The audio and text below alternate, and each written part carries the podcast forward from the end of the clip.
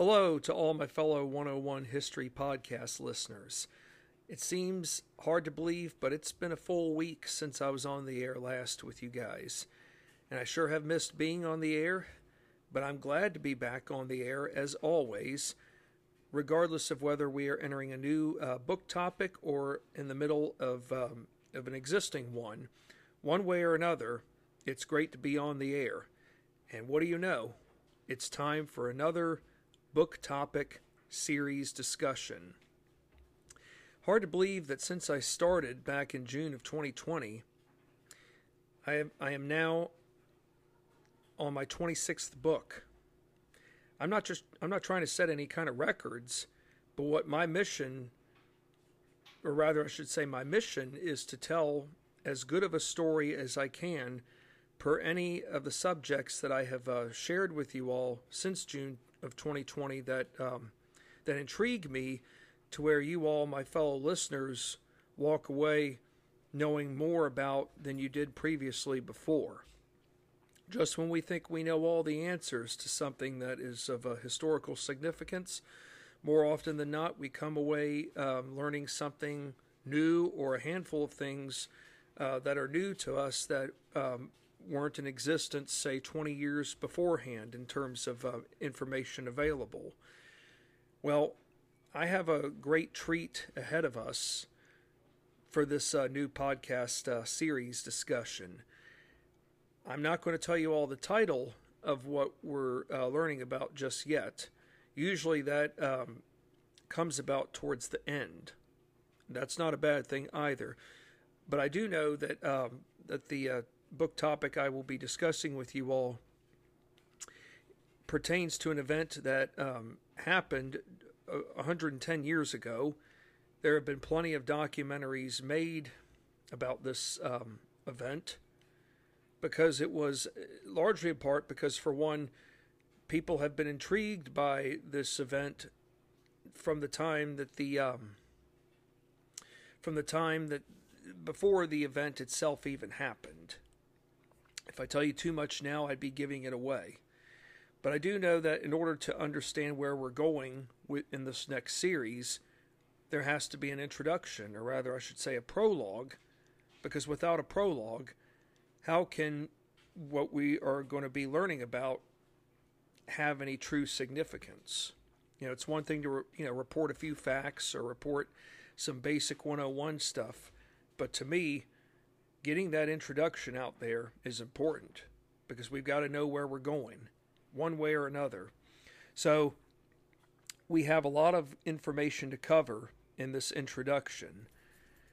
And I know I've shared with you all before that uh, when I have uh, done uh, podcast uh, segments, whether it's an introduction or uh, or an episode that uh, is after the introduction, I usually average about five pages. Sometimes it's six. I will tell you all here that this uh, prologue is six pages. So we've got 60 minutes to get this right. So now is the time to get going. So let's uh, fasten our seatbelts and be prepared for an introduction that will lead us to our ultimate objective, and that is the official title of what we are about to um, learn per this uh, next uh, book topic discussion. When people hear the phrase or term age of exploration, their first thoughts center upon famous European explorers like Christopher Columbus and his voyage into the New World in 1492. 530 years ago, folks, Christopher Columbus and his uh, crew, or rather, I should say his crewmen, aboard the ships the Nina, the Pinta, and the Santa Maria came all the way from Europe into what we now know as the West Indies. In the year 1492, it is hard to fathom, in my mind, it is hard to fathom that that when Columbus and his um, band of uh, crewmen arrived into what we know as the West Indies, they did so 115 years prior to England's first established settlement in the New World in what we know as uh, Jamestown, Virginia, in 1607. While the age of exploration was responsible for implementing vast trade networks across the world. The movement was also marred by constant contact with native peoples, whose civilizations collapsed through means of warfare. And not just warfare, most notably diseases. Diseases that so many Indian tribes had never come in contact with, from smallpox, malaria, yellow fever, dysentery. And sadly, for these native peoples, they had no resistance towards it, no built up immunity. So, yes, it was one thing for Europeans and Indians to go to war against each other, but the greatest uh, killer, sadly, for many uh, for many Indian civilizations or many Indian peoples, was disease. No wonder many Indian peoples often viewed the Europeans as invasive species. Invasive species, the term onto itself, should not be anything that uh, should be confined to what's just happened in the 21st century. Even in the 16th and 17th centuries, and before then, when the age of exploration began, when Europeans started making their way into North, South, and Central America, the Indian peoples referred to them as invasive because they were not native to the land, they weren't native to the habitats. They basically were seen as uh, bad omens curses and how sadly that came to be true when civilizations were wiped out because of um, unforeseen circumstances like diseases. It was one thing for trade routes to be in place going 3,000 miles across the ocean from Europe into the New World, but even an ocean itself has a mind of its own. The North Atlantic, which saw during the age of exploration her share of ships and crew make journeys into uncharted waters where survival wasn't always guaranteed.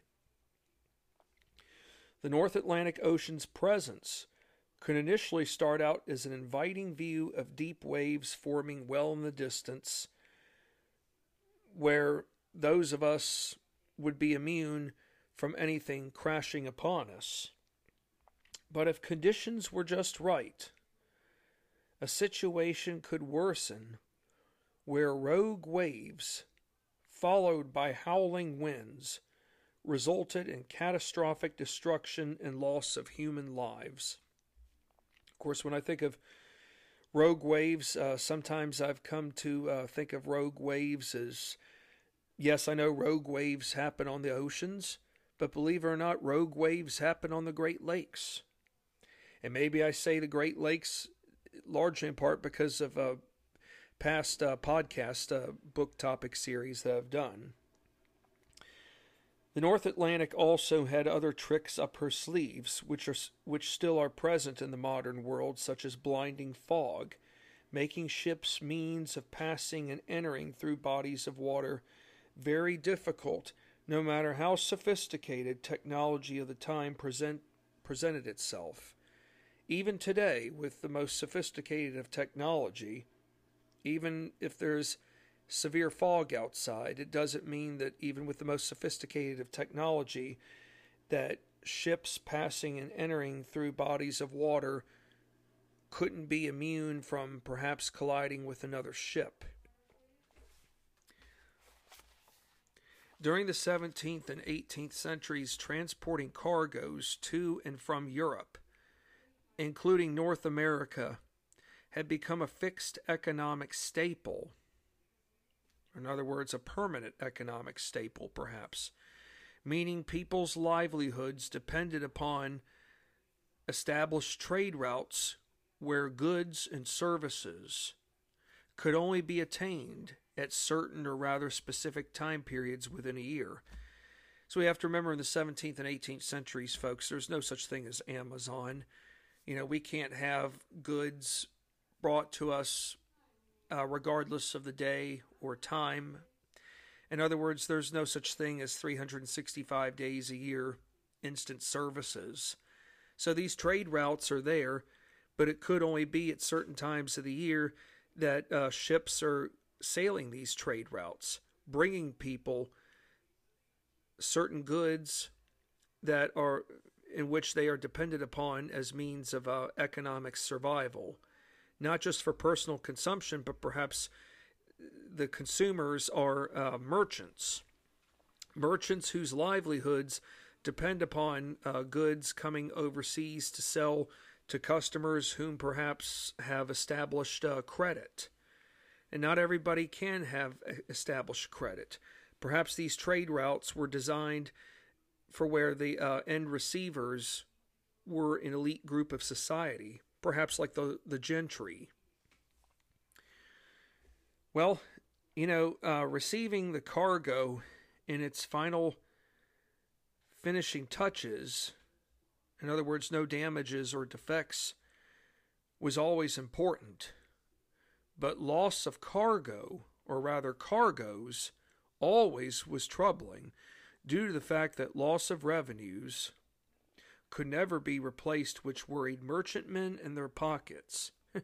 you know, it's one thing to lose revenue all because a ship or, or a set of ships uh, endured um, endured uh, an unfathomable storm that uh, caused so much damage to the ships that the cargo was destroyed. It's not like the merchants can call up and say, "Oh, can you just uh, reissue us an order of stuff and have it sent to us within you know overnight."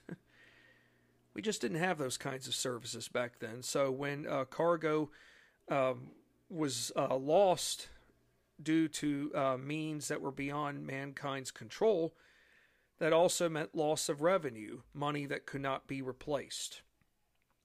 If passengers, most notably crew people, perished at sea, their fates were seen as part of the standard risks taken when crossing the when crossing the vast North Atlantic Ocean.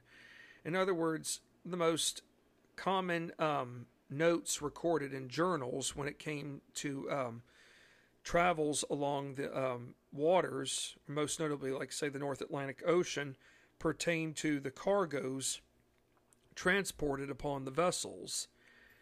There really was hardly no mention of any uh, person or persons. The only mention of a person or persons would have been perhaps the captain of the vessel and his uh, crew. If there were other uh, passengers aboard, they were just regular average Joes coming from from point of origin to perhaps start a new life in um, in North America. But more often than not, the necessary documentation was that of a cargo. And if and again, if a passenger or passengers died, it was simply because of the risks that they willingly knew up up beforehand uh, that were involved when crossing the uh, vast North Atlantic Ocean. Uh, the 19th century for both uh, Western Europe and North America became one of greater radical changes as each continent took advantage in everything industrial related, which meant more demand to send businessmen and merchants by ships across the North Atlantic for commercial purposes. So keep in mind, folks, even around the start of the 19th century, America is not an industrial superpower. We're still an agrarian based economy and will continue to be, but it's really not until about um, 1825 and onward that America starts uh, working its way up and becoming more of an industrialized nation. So, bringing goods from east to west and vice versa across the North Atlantic was vital for essential uh, commercial uh, purposes. But at the same time, great migrations were happening from Europe to Canada and the United States, where agrarian societies now became intertwined into industrial network settings. These migrations were the result of a new industry emerging on North Atlantic waters. Whole shipping lines, whose purposes served dual roles, carrying passengers to transporting cargo. By the mid 19th century and afterwards, newspapers began advertising crossings. Crossings, folks, like going from point from origin to final uh, destination. And perhaps these uh, crossings would have had you start out in um, one city and end in another, and then you know round trip, you start at the um, at the place that you arrived into to head back home. So, around the mid 19th century and afterwards, newspapers began advertising crossings to and from cities such as Liverpool in London, England, Cobh, now Queenstown, Ireland, Hamburg, Germany. So you had lines going from, say, London, England to New York. You also had um, lines that went from, say, um, New York, Boston, Philadelphia to Halifax, Nova Scotia. Or you could have had a run that went from Halifax, Nova Scotia to London, England. The bottom line is that shipping lines are coming across left and right, not just for commercial purposes, but for um, but for transporting people, not solely for vacation purposes, folks, but for people who are going by uh, commercial liners to start a new life. In other words, they're starting a new life in a new world, America, in their eyes, the land of opportunities. Now, it is fair to say that these, um, where these uh, whole shipping lines are also um, serving those for business purposes. In other words, businessmen boarding the ships whom are uh, going from, say, New, from New York to London or London to New York to make uh, business deals. Now, as for the shipping lines, there were a plethora of them. The ones that come to my mind, two in particular, which will be discussed a great deal in this uh, book book topic series, Cunard and White Star Line. There were others known as Collins, Inman, Hamburg America, just to name a few of the many. People were moving across the ocean in masses going forward from uh, the mid 19th century and onward. But if there was one thing that people lacked, and not just everyday ordinary people, but the people manning the vessels, the captain and his crew. What did they lack? Well, we all lack it. We lack the power to stop Mother Nature's fury. And again, no matter how sophisticated our technology may be, even in the modern day world, no matter how much we do on our end to modify, that is, to modify potential disasters, Nature, or I should say Mother Nature, will always be one step ahead of us. Prior to 1850, the first, the first known recorded passenger ship which disappeared on North Atlantic waters was Lady of the Lake, en route to Quebec, Canada from England in 1833. She foundered with 215 passengers and crew. The most likely cause at the time that led to her disappearance was attributed to striking an iceberg. Between 1834 and 1836, two other passenger ship vessels, the Ocean Queen and Driver, perished along North Atlantic waters, resulting in the deaths of 462 souls altogether combined. You know, it, being on a boat, you know, that is on a um, perhaps at the time a luxurious passenger liner, it was pretty amazing. And those whom could travel obviously were well to do. But for those whom were of lower classes wanting to start, um, wanting to make life in a new um, environmental setting or just a new a new setting where there were better economic opportunities in terms of, say, coming to America, yes, being on a passenger ship was um, was um, was unique because you probably never had the experience before. But regardless of your class status, nobody really, in a sense, was immune from um, from witnessing disaster firsthand.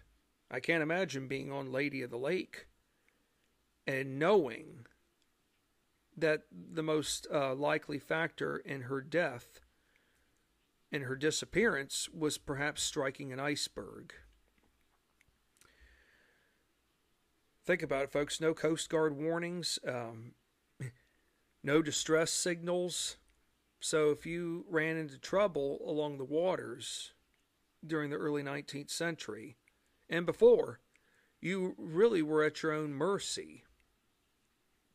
Uh, good luck being able to find someone nearby who might come to your help. I don't mean that to be ugly, but that's really how it was. While some ships ultimately foundered and were never seen again during the early years of North Atlantic ship crossings, the first ship which got extensive publicity, given it had received the highest satisfaction level within America's merchant fleet, was the steamship President. And steamship vessels were um, were big, largely in part because they were the first um, motor powered um, ship vessels for their time. And we have to remember, folks, before uh, the advent of steam, in terms of steamship vessels, ships had to rely upon the wind or uh, the winds, uh, the speed, or rather the direction of which uh of which uh, wind currents were moving, just to be able to garner any kind of um, momentous force in getting the boat off of the um, off of its um, dock and onto um, and onto the heart of the water, whether it was a river, ocean, lake. The bottom line is, folks, we didn't have any modern day um, conveniences like we do with being able to automatically start a car with turning you know the car keys on. We we don't have anything like that, uh, folks. So before think of it again, before steamship, before steam, what are uh, boats relying upon? The forces of Mother Nature for the for the right reasons in terms of um, wind direction and wind speed. So August of 1840 saw steamship president president make her presence. Although it took more than 16 days, that is just over 2 weeks folks, to cross from New York to Liverpool, England. One issue plaguing this um, grand uh, steamship was excessive coal consumption, where in one instance she was forced to turn back to New York in avoiding being stranded on the Atlantic. Sadly, on March 11, 1841, the President departed New York with nearly 140 passengers and crew, only to founder two days later from a violent sea storm, per reports from the Orpheus, an American ship. The President's disappearance sent many of travelers into frenzy as overall total numbers declined due to greater perception behind steamers not being seen as safe. Phobia now all of a sudden is kicking in. The 1850s marked an era where ships from multiple liners experienced tragedies internally, that is, you know, malfunctions um, with the ship from uh, within, like most notably boilers, boilers perhaps catching on fire, including misfortunes through Mother Nature's fury. Violent sea storms, perhaps a ship encountering an iceberg, ships colliding with one another to where um, ships catch on fire. The list could go on and on, but regardless of the circumstances, none of these ships that um, experience tragedies internally or through acts of Mother Nature's fury had means to request proper assistance from any or all other ships out of the immediate vicinity. The problem at stake was lack of formal communications. Something's got to be done, folks, to reduce the overall number of frequent um, occurrences along the um, water, along the waters of the North Atlantic, or anywhere else in the world, but most notably the North Atlantic, where um, it just seems to now become a, a permanent norm where ships are just experiencing so many unpleasant misfortunes left and right that many are often now wondering is it even worth being out on the water? Whenever ships and their crews sailed out of land sight, they became left on their own and fending off all things unforeseeable. Departure from land and into the heart of an ocean equaled out remoteness and inaccessibility to everywhere else throughout the world. Think about it, folks. You know, if you're on a ship, you know what risks lie at hand. But once you leave um, out of land sight or out of port, you really are on your own. You don't know what the next day might bring. Sure, you could get some favorable winds, but who's to say that 30 miles ahead of you that your sailing's going to be um, smooth? Who's to say that somewhere down the road you are sailing in what is very pleasant weather, and all of a sudden the weather changes out of nowhere? It becomes so dark to where not only a, a major rainstorm um, comes about, but perhaps lightning, lightning, a lightning strike that could um, that could damage the ship, not just from above, but but could cause damage below, or perhaps your ship uh, striking a ground, hitting a shoal, um, a, a, rock that um, that could cause the um, bottom of the ship to flatten out, and its uh, cargo uh, becomes destroyed. So many unforeseen um, issues, folks. Not to sound negative, but these are the risks that a captain and his crew take. But there's always the, the risk knowing that, you know, there's always that 50 50 chance of, of knowing that we might not, some of us could come home alive, others may not, or the whole crew might not come home alive.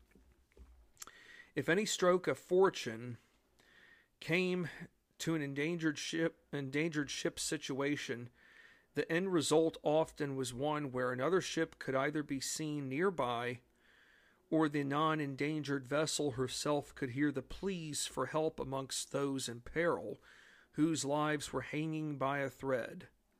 Something radical had to change as ship crossings grew and grew without any end in sight. Come turn come turn of the 20th century, a young Italian engineer named Guglielmo Marconi had built a device which produced controlled, or I should say, frequent electric sparks that became added into electrical signals, meaning electric sparks themselves could be taken hold of by receiving a device or devices over a distance nearly one and a half miles without the use of wires, hence wireless communications. It's so easy it's so easy to think in this modern day world when we think of Verizon and any of these other cell phone companies that offer wireless services that the wireless phenomenon must have gotten started within the last 25 years. Well, Believe it or not, folks, wireless communications have been around for just over a hundred years. But of course, the wireless communications that we know obviously were not in, put into place 110 or perhaps 125 years ago. There was an era that had been around for some period of time known as the Victorian era, most notably in England. The Victorian era thrived on communication practices, not just from one arena, but from multiple arenas. And of course, when I say the Victorian era, folks, I'm referring to uh, Britain's Queen Victoria, whom ruled England from 1837 until her death in 1901. Um, when in British Columbia, Canada, the uh, capital of British Columbia, it's not Vancouver, it's Victoria named in honor of Queen Victoria. So, whenever you hear of Victoria, British Columbia, especially for you young people, think of uh, Britain's Queen Victoria, whom reigned from 1837 to 1901. And do keep in mind that for an extensive period of time, Canada was under uh, Britain's um, reign, even well after um, the United States had had won its independence from England in the aftermath of the American Revolutionary War.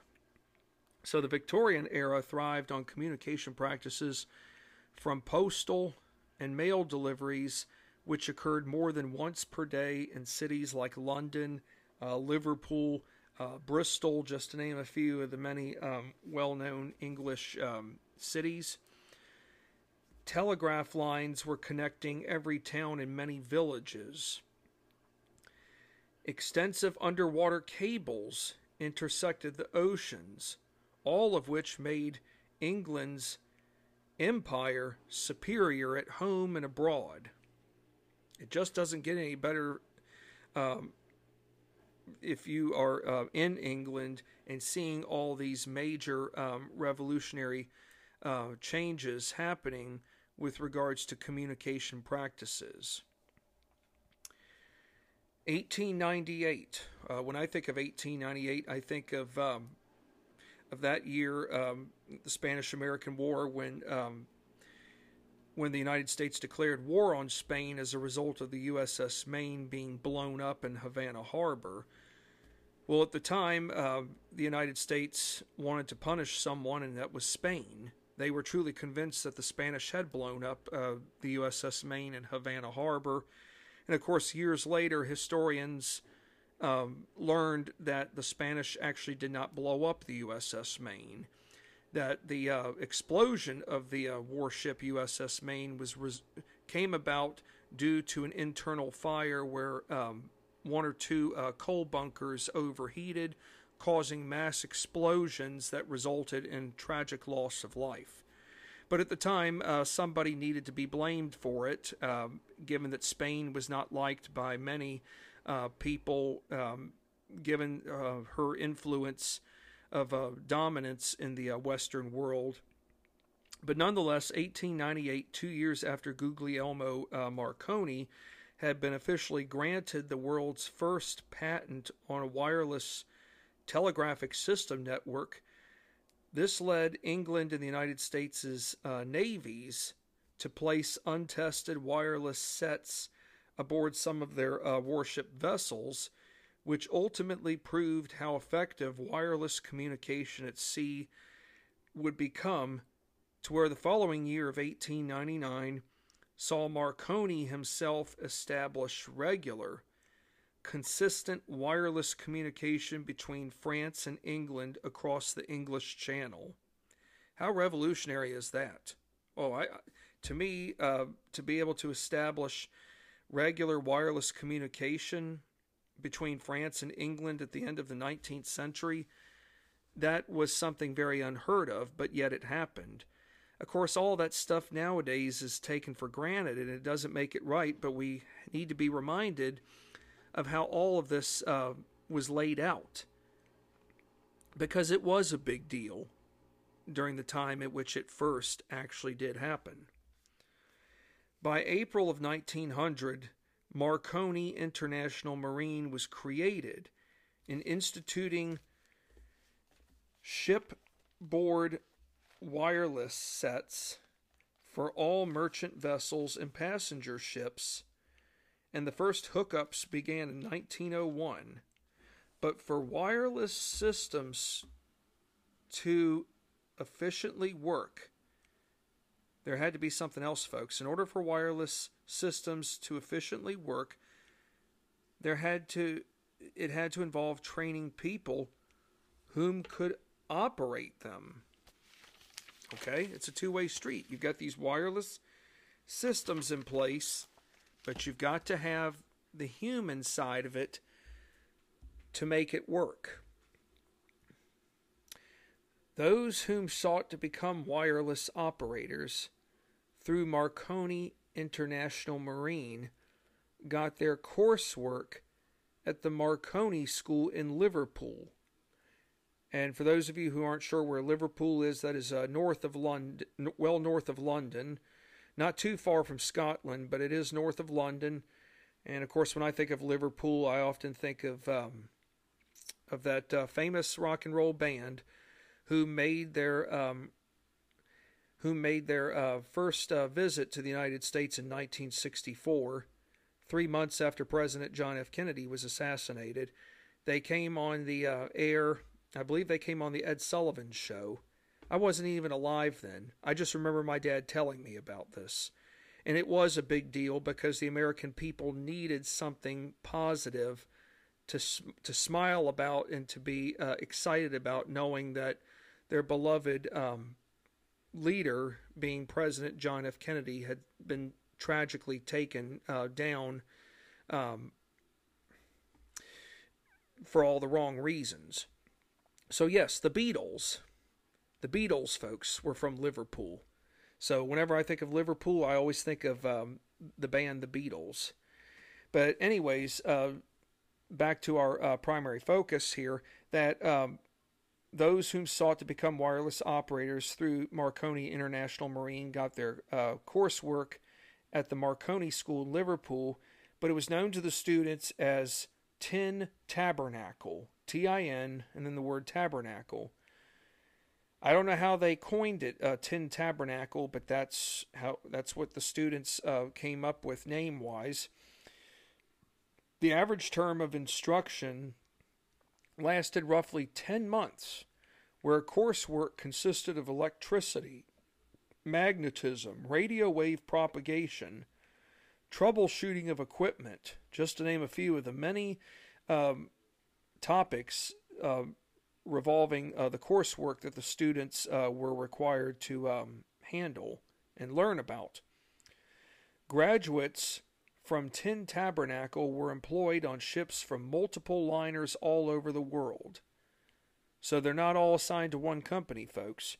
But regardless of whatever ship liner, uh, regardless of whatever ship liner they served aboard, these young men weren't officially part of the crew, meaning a vessel and her owners co- contracted out with Marconi Marine for their services, which meant wireless operators within Marconi remained as company employees.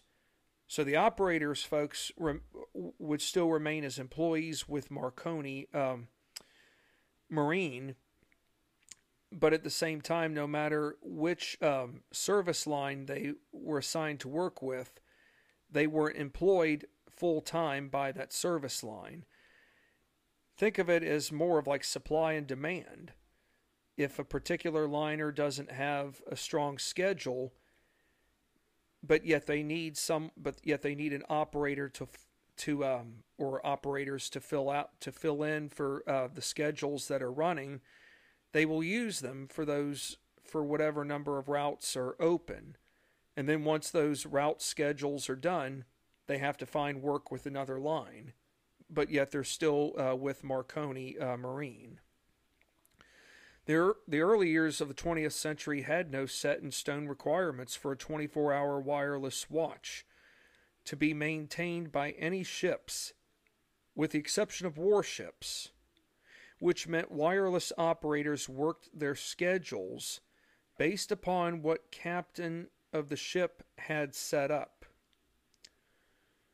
Guglielmo Marconi's primary objective behind wireless communications sought to end all isolationism of ships at sea.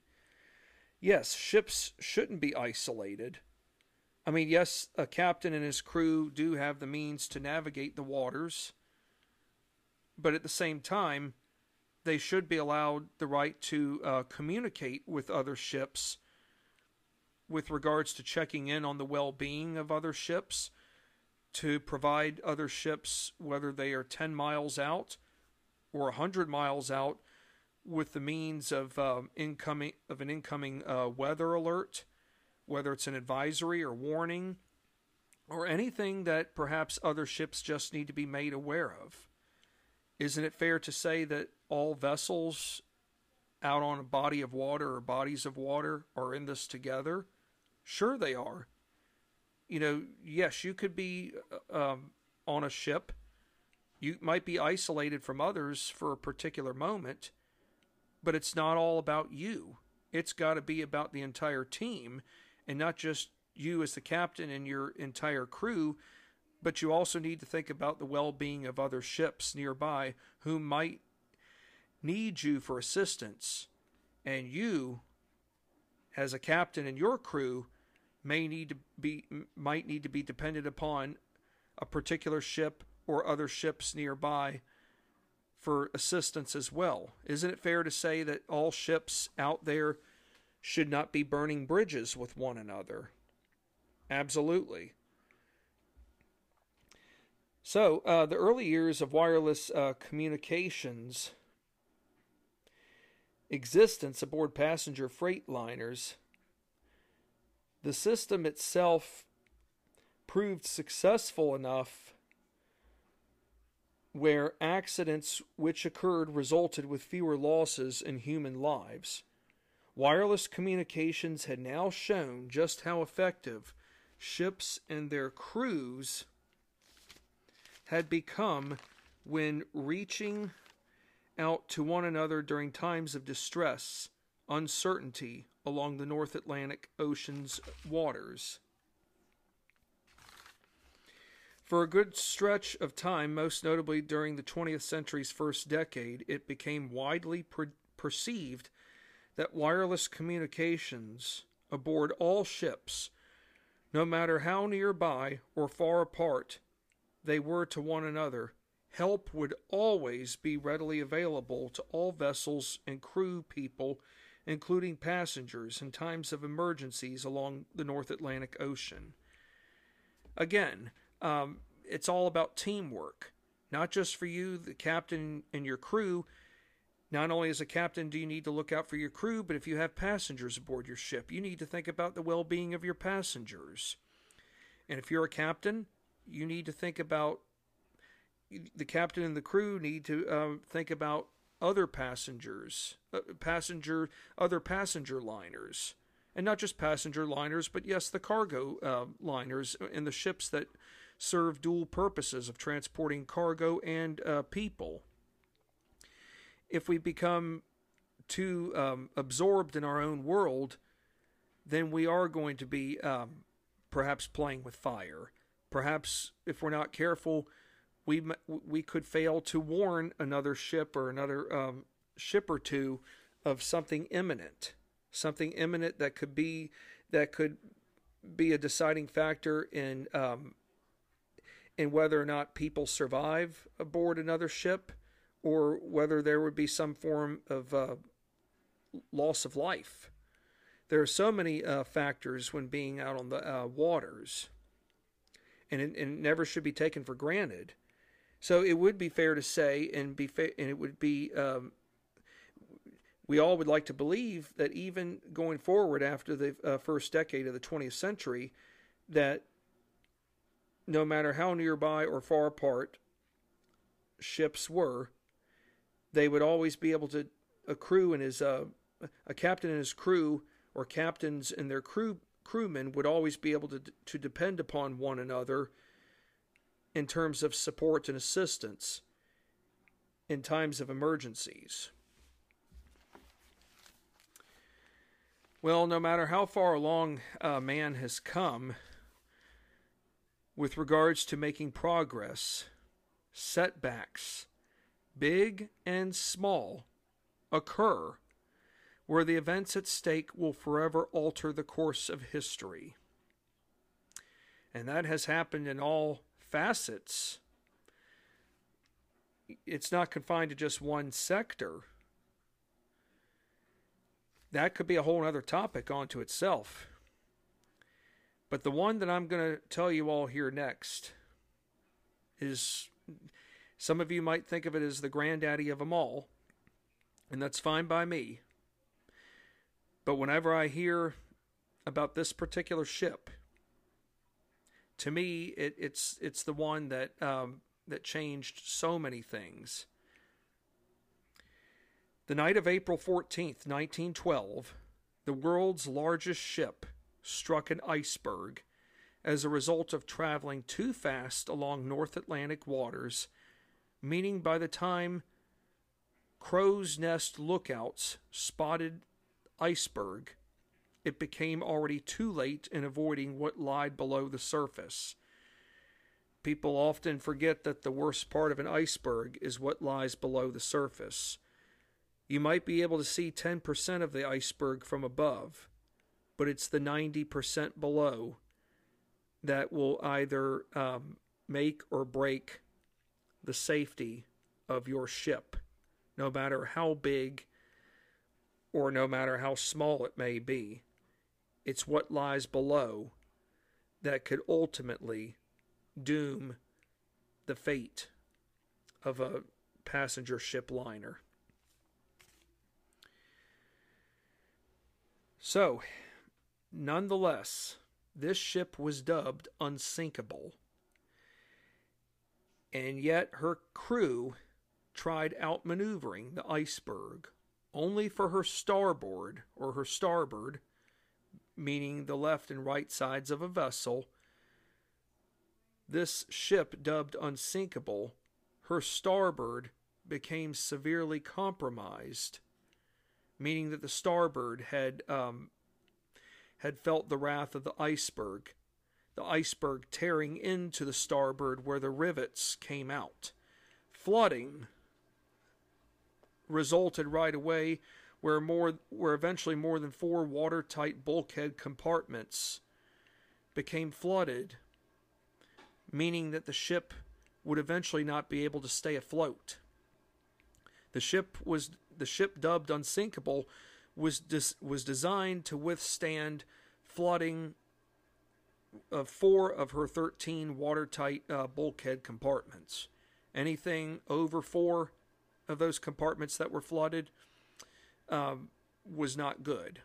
It basically meant that if if more than four watertight bulkhead compartments were flooded, that it would only be a matter of a, a matter of a short time frame before she could meet her ultimate demise. The ship, considered to be unsinkable by so many, did have Marconi wireless operators aboard, but in the days that led up to not, led up to April 14th and 15th, 1912, from a weather standpoint, had never been encountered before, given the coordinate positions where this grand ship was sailing into were surrounded by mass fields of ice, which which moved further south unlike ever before. The Royal Mail Ship, aka RMS Titanic, she received a total of six warnings involving the presence of sea ice on April 14, 1912, but not all message warnings were relayed by the radio operators in a timely manner. From the time she first collided with the iceberg at 11:40 p.m. on April 14th, her chances of survival had been doomed. Wireless operators on Titanic fervently called out for help from all ships whose systems were still up and running. One ship 58 miles away, southeast from Titanic, responded and made a treacherous journey with one thing on her mind coming to Titanic's rescue and saving all whom would survive. Another ship wasn't far from Titanic and witnessed multiple flares of distress rocket signals launched into the sky, but yet didn't bother to make any attempt in coming to the aid of the ship that appeared to be facing grave perils. Wireless communication was installed on this mystery ship, but yet her crew chose complacency over heroism, whereas the other ship sought a valiant effort, mission, despite all odds against them, knowing that they might not make it in enough time to save everyone whose lives were in danger. Well, folks, the title to our next uh, book topic podca- podcast series discussion is the following The Other Side of the Night the Carpathia, the Californian, and the night the Titanic was lost by Daniel Allen Butler, whom has authored another uh, book on the Titanic known as um, Unsinkable, the full story of the RMS Titanic. I must say that um, I remember uh, when I was probably about, I was six years old when Dr. Robert Ballard and his crew had teamed up with a uh, French um, discovery team and were able to uh, locate the Titanic in the North Atlantic Ocean about 370 miles off the coast of uh, Newfoundland. And how they went about discovering the Titanic was they found uh, a pair of her boilers. Once they had found a pair of her boilers, they knew that they had come across the discovery of a lifetime. And of course, by the time I was seven years old, I, that's when I really started getting into the Titanic. There are still plenty of documentaries on television that intrigue me about this ship. And I still have a model of the RMS Titanic I made. All right, I, I, my dad helped me build when I was probably about eight or nine years old. I still have it in my house. It is hard to believe that this ship sank 110 years ago. But in this uh, in this uh, podcast series, we are going to learn about how one ship came to the came to the rescue she may not have been able to have saved all of those whom could have been saved, but she did make a valiant effort going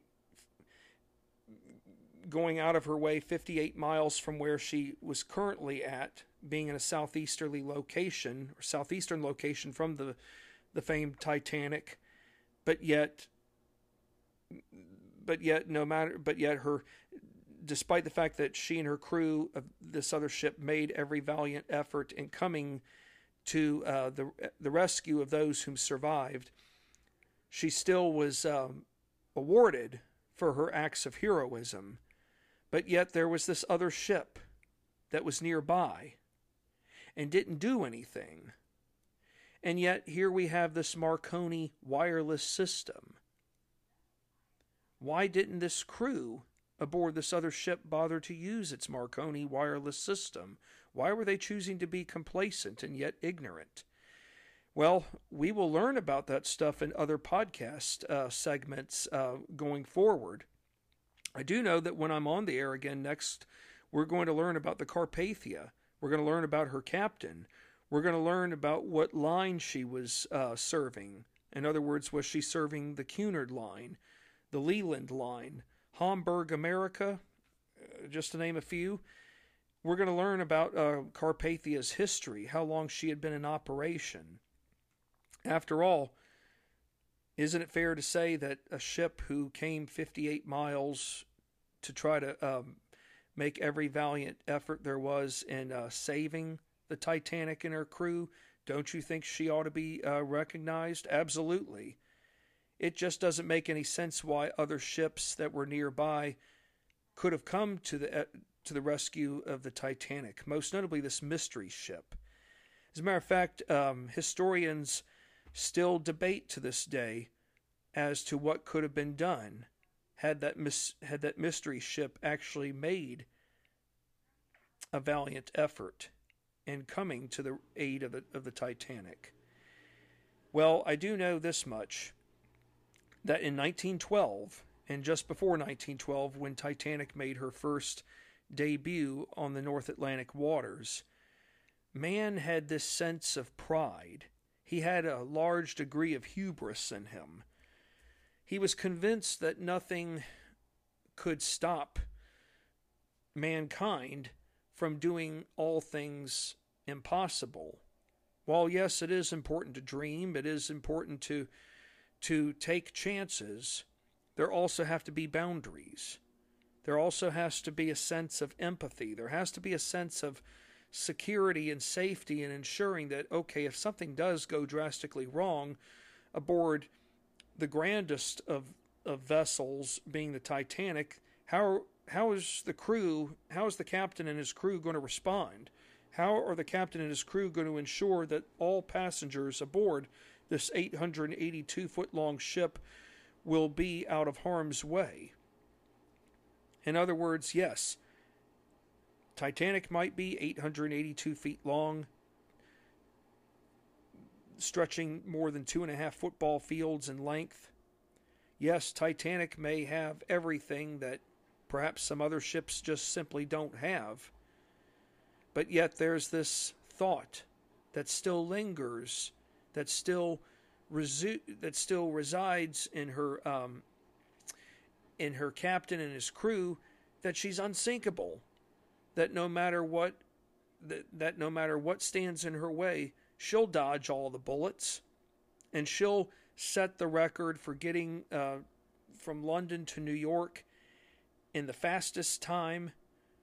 You know, even if we have her going just above her mass speed of 21 knots, she can do anything. She's the ship of dreams. That's what at least we were told. But on the night of April 14th, 1912, no one ever thought that her first voyage was going to be her last. Well, folks, we are in for a great ride, and I should say journey, as we are going to learn a great deal about what happened on the other side of the night. The Carpathia, the California, and the Californian, and the night the Titanic was lost by Daniel Allen Butler. Well, thank you for your time as always. I look forward to being back on the air again. And no matter where you all may live, uh, continue to stay safe. And thank you for being such ardent listeners because without you all, I don't know where I would be. Stay safe.